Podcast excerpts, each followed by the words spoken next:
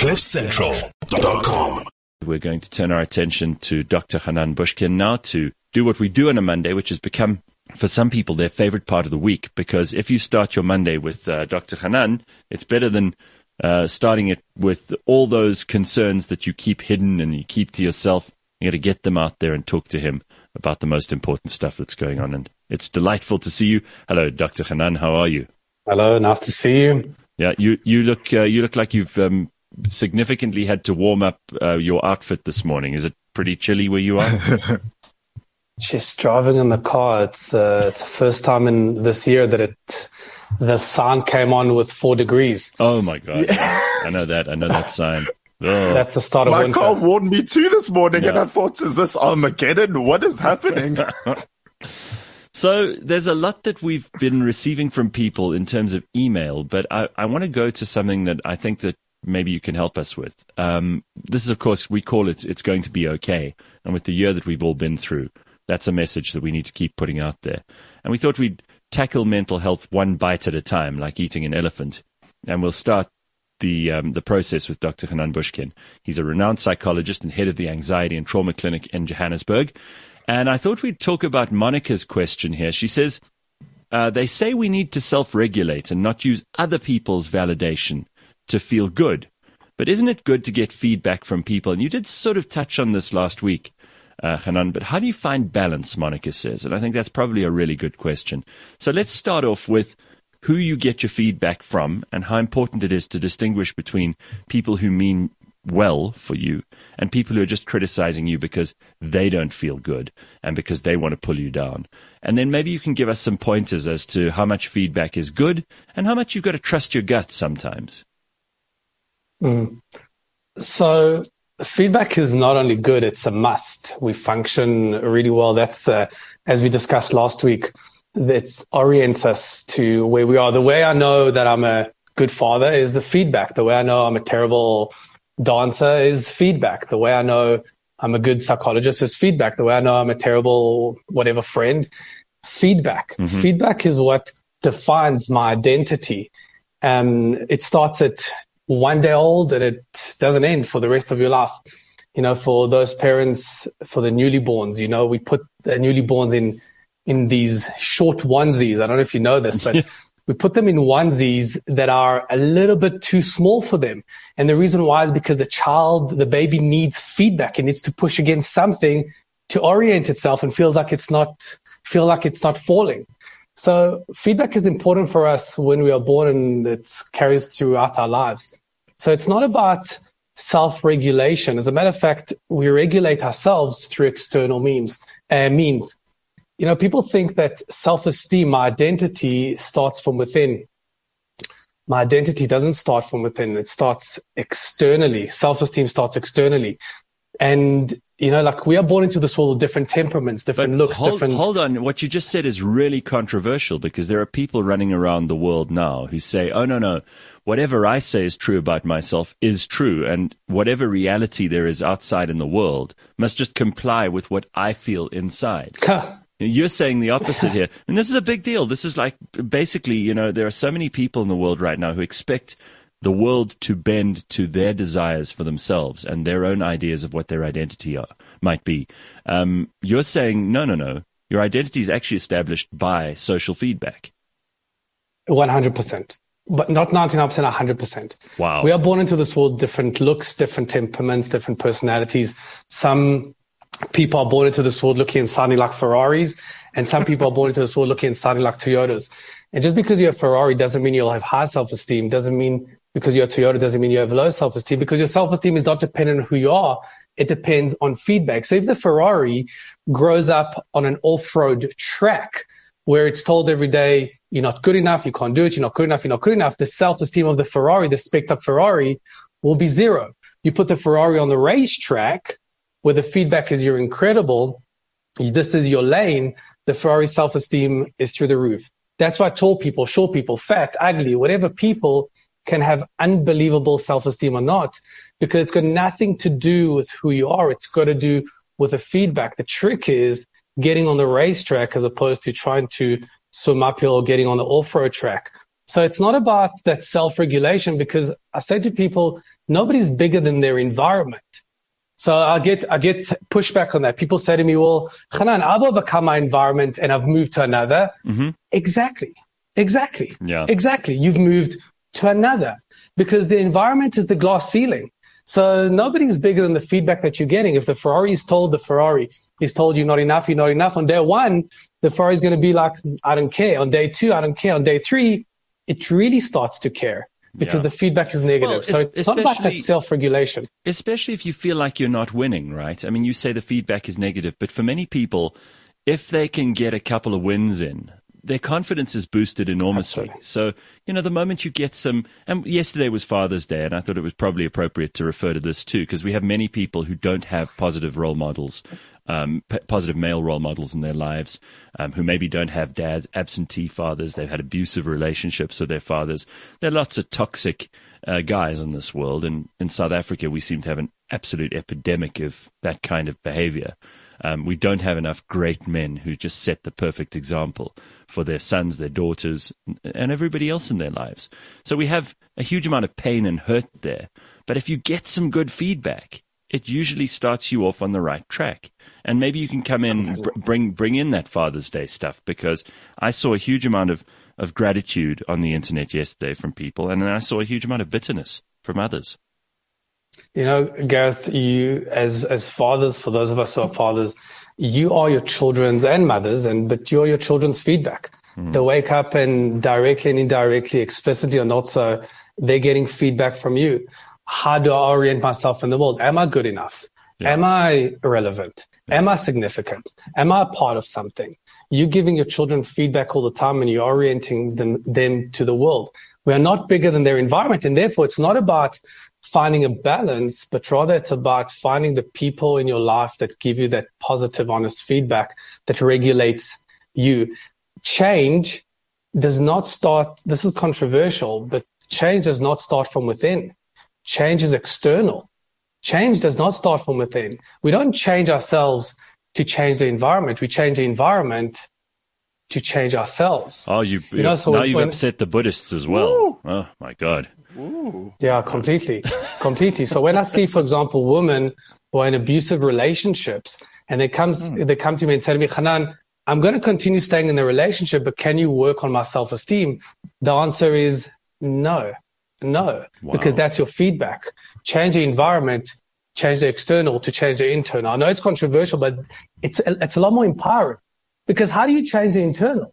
So if I say to you, I want you this week, your homework is to develop your self-esteem, go for it. Change the internal. Oh. I want you this week to change your worldview. That's internal. How do you do that? I want you this week to feel, to feel happy. Yeah, it sounds really, really nice and very Buddhist, but how do you do that? But if I say to you, I want you this week once to go to the gym. I want you once to say no and set boundaries. I want you once to in, engage with people that are a, a person that is good for you. That you can control. Mm. You can't control the internal. You can control the external, and by default, will have in a significant impact on the internal. Hmm. All right. Amen. Before um, before we wrap it up for this morning, is always uh, you know people pull uh, quotes out of having you on every week, and then they kind of spread them around as memes on the internet, which is it's turning into a thing. Um, and next week, by the way, if you can put in your diary, I want to talk about this uh, supposed addictive personality and get into whether or not people are actually addictive personalities or whether they just make bad choices over and over again. Because I think there's an, a really interesting discussion there. You know, people, whether it's food, whether it's drugs, whether it's alcohol, whether it's gambling, whatever it might be that people are addicted to, we, we, um, we need to explore whether or not there are these supposed addictive personalities, which sounds like something that, um, you know, many people just take for granted as a real thing, or whether it's an excuse for making bad choices. Um, but before we get to that, so Sia is um, Sia is going to be moving on to a new job. Let's just talk about how people deal with those kinds of things in their lives because there's enormous change. No, no, I mean like like you're going to you go through the stages of separation, right? And If and I have a breakdown on air, you the topic. but I suppose this is also for, for those of us who worked with him f- for a long time. We also go through stages of, of that kind of separation. And for people in relationships, that's very, very traumatic sometimes, and other times it's managed really well. Do you have some pointers for us on how to manage those things? So, yeah, moving from one relationship to another, one job to another, one home to another, it's actually very difficult psychologically because the brain likes consistency, predictability. As a matter of fact, I was referring earlier to women who are in abusive relationships. Yeah. Even moving from an abusive relationship to a very healthy one is very difficult because the brain finds that the, the common predictable nature of the world and it likes that. So the moment you move even from something bad to something good or something good to something different, I mean, really, your Leanne, brain needs time to adjust. Leonie hits, uh, Leanne only hits Sia once or twice. I mean, she's not really abusive all the time. and let's just, yeah, make, make sure that that's clear. We didn't want to uh, cast aspersions on Leanne's character. But yeah, even, even ugly, even ugly, wow. bad, even ugly bad situations, your brain prefers the predictable to the unpredictable is what you're saying. For mm. sure, for sure. No, that, that requires shedding new skin. That's what grief is. Mm. Grief is going, all grief is, is going from a world that I'm really used to to a world that I don't know what to do, what, what to do in. Mm. So, for example, in somebody that's leaving a job to another, see, you know this terrain, you know this jungle, and now moving into a desert, the rules are different. The relationships are different. The survival mechanisms are different. The routine is different. And it could be better. It could be the same. It could be worse. It doesn't matter. It's, it's a general idea. But your brain needs time to adjust. People that think that moving from one familiar to an unfamiliar should be easy because it's better. Yeah, intellectually it's better. But the head and the heart work on two different frequencies. You know, so your head can understand it. The head can make sense of it, but the heart needs time to catch up. You know, I usually give the analogy of bungee jumping. Whenever you want to, whenever you want to feel comfortable bungee jumping, you don't feel comfortable first and do it second, but you got to do it first.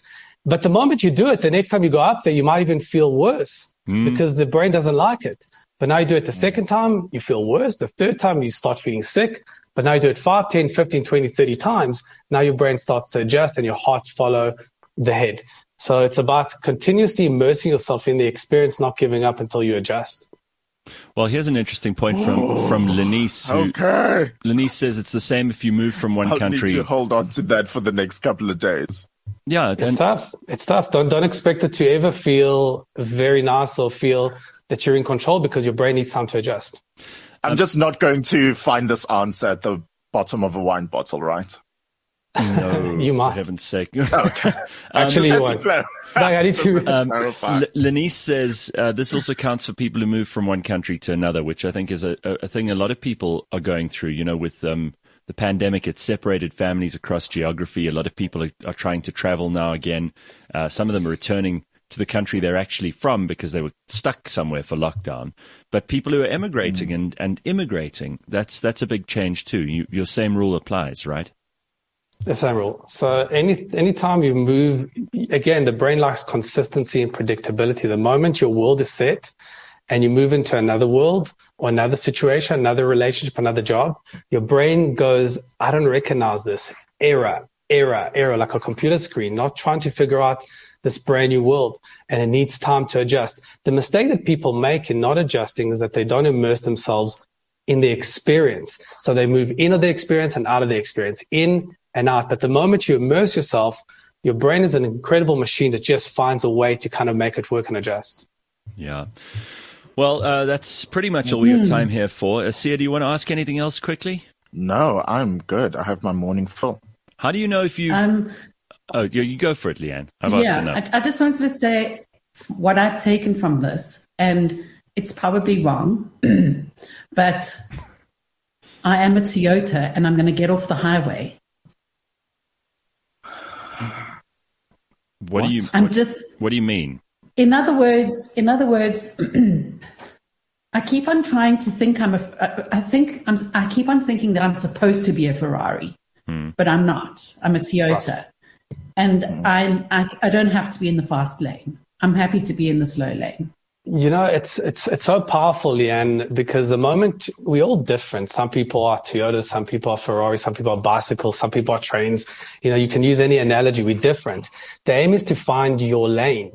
No one is mm. better than another. A Toyota in its lane can be happier than a Ferrari who's not in its lane. A bicycle that's in his lane can find much greater happiness than a Ferrari that's not in its lane. It's about finding your lane. So it's not just, I was saying earlier, not about immersing yourself in the experience, but it's actually immersing yourself in the, ex- in the lane that you're designed to be Yeah. in. Because the moment I mean- you find yourself, that's like a fish in water. Yeah. I mean, imagine a Toyota in the fast lane all its life, being pushed by other people and feeling like ah, How's that? it's lagging behind. You Not know? to, not to mention, And you know what? And most people are.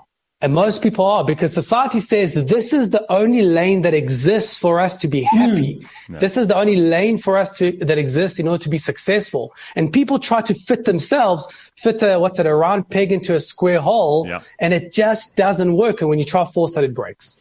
And hmm. and hmm. uh, not to mention how irritating it is for the rest of us who are trying to get into the fast lane when a slow old Toyota is fucking blocking it up. Yeah, exactly. Anyway, all right. Thank you, uh, Dr. Hanan. Always good to see you, and we'll check in with you in a week's time. Great to see you guys. Very good. CliffCentral.com.